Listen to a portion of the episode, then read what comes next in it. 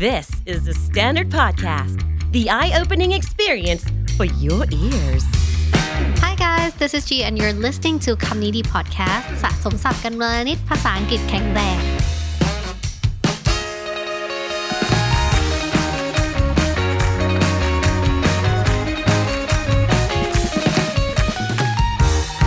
สดีค่ะทุกคนกลับมาเจอกันอีกแล้วนะคะวันนี้เนี่ยจีก็ไปเจอท็อปิกที่รู้สึกว่าเออน่าสนใจอีกแล้วน่าสนใจทุกวันเลย วัน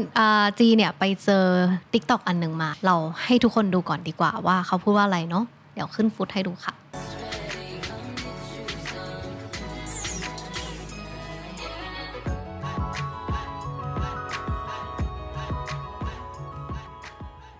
ใน TikTok นี้เขาบอกว่า why Gen Z will be the best parent ทำไมเด็กยุคเจนซีเนี่ยถึงจะเป็นพ่อแม่ที่เขาเรียกว่าอะไรดีที่สุดหรออะไรอย่างนี้เป็นพ a r e n t ที่ดีนะคะ ในวิดีโอเขาขึ้นแคปชั่นไว้เดี๋ยวจีอ่านให้ทุกคนฟังเขาบอกว่า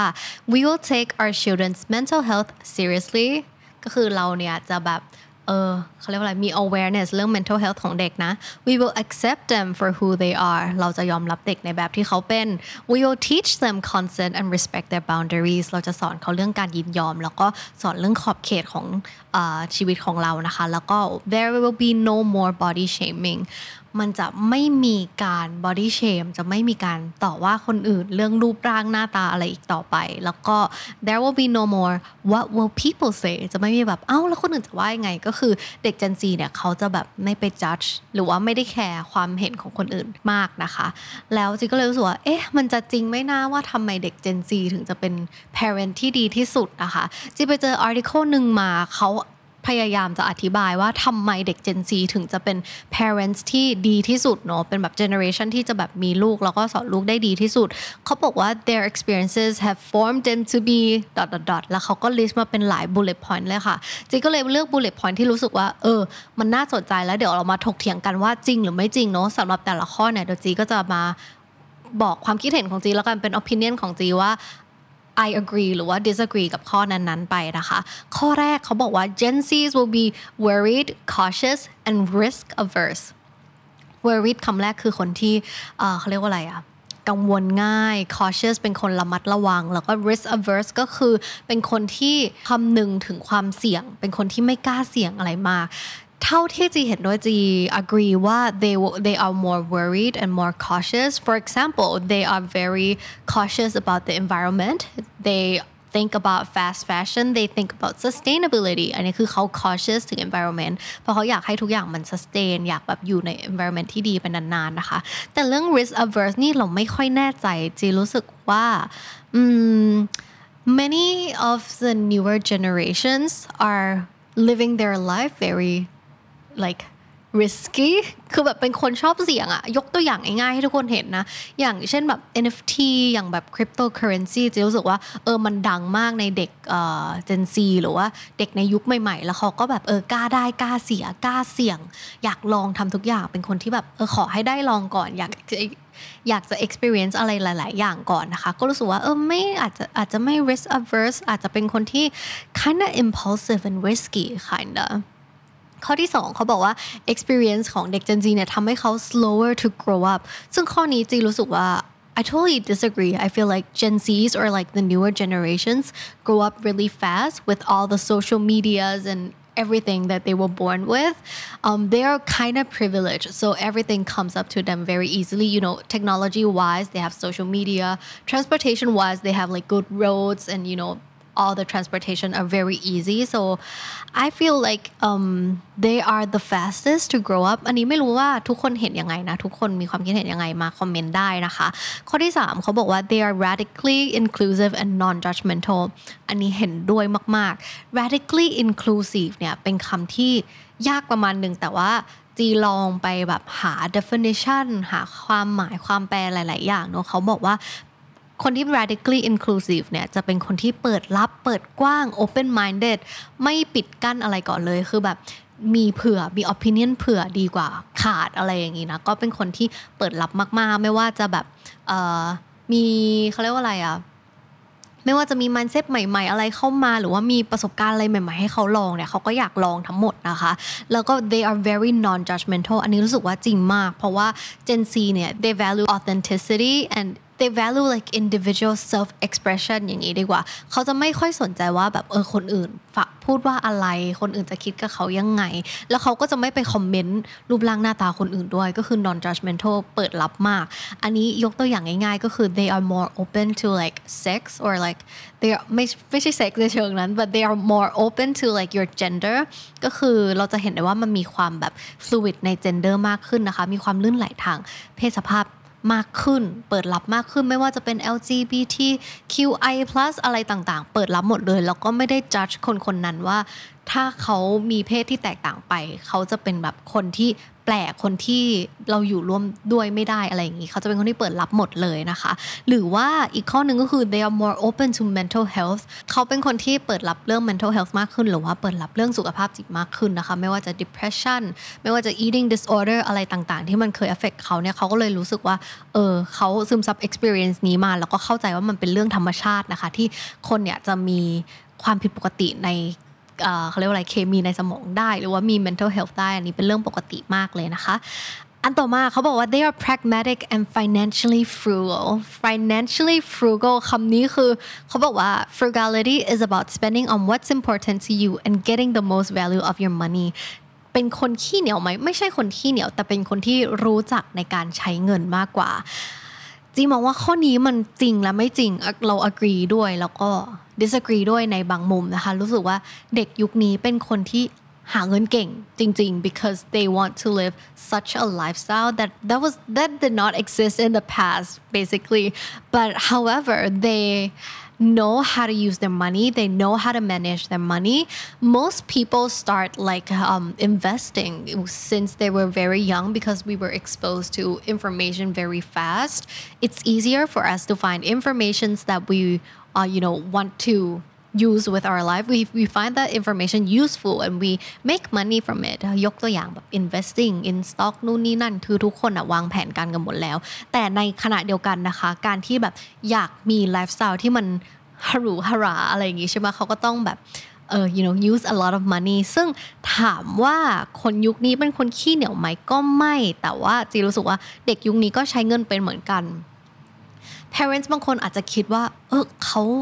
ใช้เงินไม่เป็นหรอทำไมไปซื้อของนู่นนี่นั่นจะรู้สึกว่าเด็ก Gen Z หรือยุคใหม่ๆ เนี่ยเขาจะมีความคิดที่ว่า I value the things I want to buy so whatever they buy they do their research เขาจะ research ค้นหาว่า เอ้ยมันคุ้มไหมมันดีไหม นั่งดูรีวิวในแบบเว็บเพจต่างๆที่แบบมีรีวิวให้ดูนะคะเขาก็จะดูก่อนว่ามันดีหรือไม่ดีแล้วเอามาตัดสินใจอีกทีหนึ่งถ้ามันเป็นสิ่งที่เขาอยากได้เขาก็จะซื้อค่ะ because that's what they value and the things that generation C and the things that generation X or the millennials value are very different so I don't think that um, the older people should be judging the Gen Z on on how they spend because we value different things some people might value like you know brand name bags really big house really fancy meals. Some people might value education. Some people might uh, value something else that means a lot to them. So, you know, our values are quite different. So, yeah, let's not judge people on that. And for the last um, point, they said that Generation Z will be very skeptical of the tradition sources of information. เรารู้สึกว่าข้อนี้คือพีคที่สุดแล้วก็จริงที่สุดแล้ว I totally agree I feel like um, we have a lot of um, examples that the Gen Z you know people always say that the Gen Z are rebellious they they always reject the tradition or like anything conservative because I feel like by nature เด็ก Gen Z เขาเป็นคนที่แบบ curious เขาเป็นคนที่ขี้สงสัยอยากลองอยากรู้อยากทำให้ได้แบบอยากอยากลองให้ตัวเองรู้ก่อนว่ามันเป็นยังไง แล้วเขาก็จะไม่ยอม accept อะไรที่มันแบบไม่มีแบบ proof ไม่มี statistics ไม่มีอะไรมา proof ได้นะคะแล้วด้วยแบบ digital fluency ต่างๆ ที่เขามีการที่เขาแบบได้เล่นโซเชียลมีเดียเนี่ยมันทำให้เขาเปิดต่อ information มากเลยนะ ถ้ายุคก่อนๆอาจจะเป็นแค่แบบ newspaper library นู่นนี่นะมันน้อยมากที่เราจะแบบ get in touch with all the resources that we have. So I think that the Generation C has, you know, this um, advantage in research in information so you know that's why they have this sense of being skeptical about like misleading or like misinformation messages that were you know taught to them in school or in books that were weren't really updated. So yeah, that's why you know Generation Z's become so skeptical of things. But why are they you know actually a good parent คืออย่างที่ใน TikTok ที่จีโชว์ไปอันแรกที่เขาบอกนะคะ ก็คือ they will accept their children for who they are ก็คืออย่างที่บอกไปเขา very accepting เขา very understanding เขา very empathetic towards their children because they have experienced you know many things before um, for example, they they are more aware, they are more open to mental health and sex and gender. So you know, when they have their own children, they have their own way of like accepting their children. จีรู้สึกว่าถ้าเจนซีมีลูกนะเขาก็อาจจะไม่ได้แบบแคร์แล้วว่าเออลูกออกมาเป็นแบบเจนเดอร์ไหนลูกออกมาเป็นผู้หญิงผู้ชายเพศสภาพเป็นอย่างนี้จะลูกจะชอบผู้หญิงผู้ชายจึงรู้สึกว่ามันเป็นเรื่องที่ธรรมชาติมากสำหรับเด็กเจนซีที่แบบเอ้ามีลูกแล้วลูกชอบผู้หญิงมีลูกแล้วลูกชอบผู้ชายอะไรเงี้ยมันก็เป็นเรื่องที่ปกติไปแล้วนะคะทุกคนแบบ very accepting very open and you know you know just very accepting yeah แล้วก็อีกเรื่องหนึ่งนะเขาบอกว่าใน TikTok เขาก็บอกว่า they will take their children's mental health seriously ใช่ไหมเอออันนี้ก็ดีเหมือนกัน เพราะว่ารู้สึกว่า many generations had this firsthand experience, but Gen Z was actually kind of a generation who, you know, made it a norm to feel that mental health is a normal thing ก็คือ make it a norm ก็คือทำให้มันเป็นปกติทำให้มันเป็นเรื่องธรรมชาติไปเลยนะคะ ก็รู้สึกว่าเออดีเหมือนกัน ใน article นี้เขาก็พูด point หนึ่งที่มันน่าสนใจคือเขาบอกว่า Gen Z เนี่ยจะเป็นยุคที่ exposed to social media เยอะมากๆนะคะ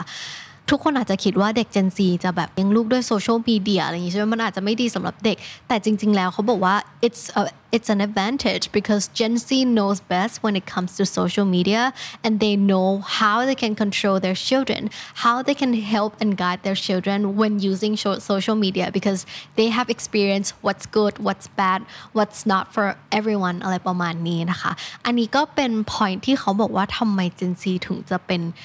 parent ที่ดีที่สุดนะคะจริงอันนี้เป็น opinion เฉยๆ นะ เดี๋ยวจีลิงก์ article ไว้ด้วยเผื่อใครอยากอ่านเพิ่มเติมนะคะ สรุปแล้วเนี่ย in conclusion conclusion of today's episode นะคะ I don't think that there is any right or wrong when it comes to which generation would be the best kind of parent or like would be the most awesome parent. Each generation has its own charm, you know. Um, because they were raised differently เพราะว่าแต่ละคนแต่ละยุคเนี่ยเขาก็ถูกเลี้ยงมาแบบไม่เหมือนกันเลยนะคะแล้วมันก็ปลี่ยนไปตาม environment ของเราตามแบบเทคโนโลยีที่เรามีรู้สึกว่ามันมา justify ไม่ได้ว่า generation ไหนแบบจะเป็นยุคที่เป็นพ่อแม่ที่ดีที่สุดนะคะ however I feel like in most cases parents want their children to be living like a really good life or like the best life they could afford them however I understand that I understand why sometimes children feel like they aren't not having the best parents or they feel like they wanted to be raised in a different way. It's very debatable, but I feel like um, you're trying to debate on this. I, I think that it all comes to like learning from your experiences and sharing your experiences, not doing the same mistake that you were raised to. And, you know, the key motto would be something like be who you want to be when you were younger and teach your children that your past trauma should be something that you could teach your children and they could learn from it. And you don't have to do the same mistakes that your parents did too. But, you know, on the parent side, we know that you're trying your best and, you know, it's okay to do mistakes because everybody makes mistakes and we're not trying to blame it on you guys too. So yeah, what do you think? อยากรู้ว่าทุกคนคิดยังไงนะคะ คิดว่าเจเนอเรชันไหนเนี่ยจะเป็นพ่อแม่ที่ดีที่สุด ก็อย่าลืมเข้ามา คอมเมนต์ในเซกชันข้างล่างนะคะและนั่นก็คือคำนี้ดีประจำวันนี้นะคะ ฝากติดตามฟังรายการของเราได้ทาง Spotify Apple Podcast หรือทุกที่ที่คุณฟัง podcast สำหรับคนที่อยากติดตามบน YouTube Search หาช anel ของเรา Candy Studio แล้วฝากกด subscribe ด้วยนะคะ วันนี้จีขอตัวไปก่อน แล้วอย่าลืมเข้ามาสะสมศัพท์กันวลนิดภาษาอังกฤษจะได้แข็งแรงสวัสดีค่ะ The Standard Podcast Eye Opening for Your Ears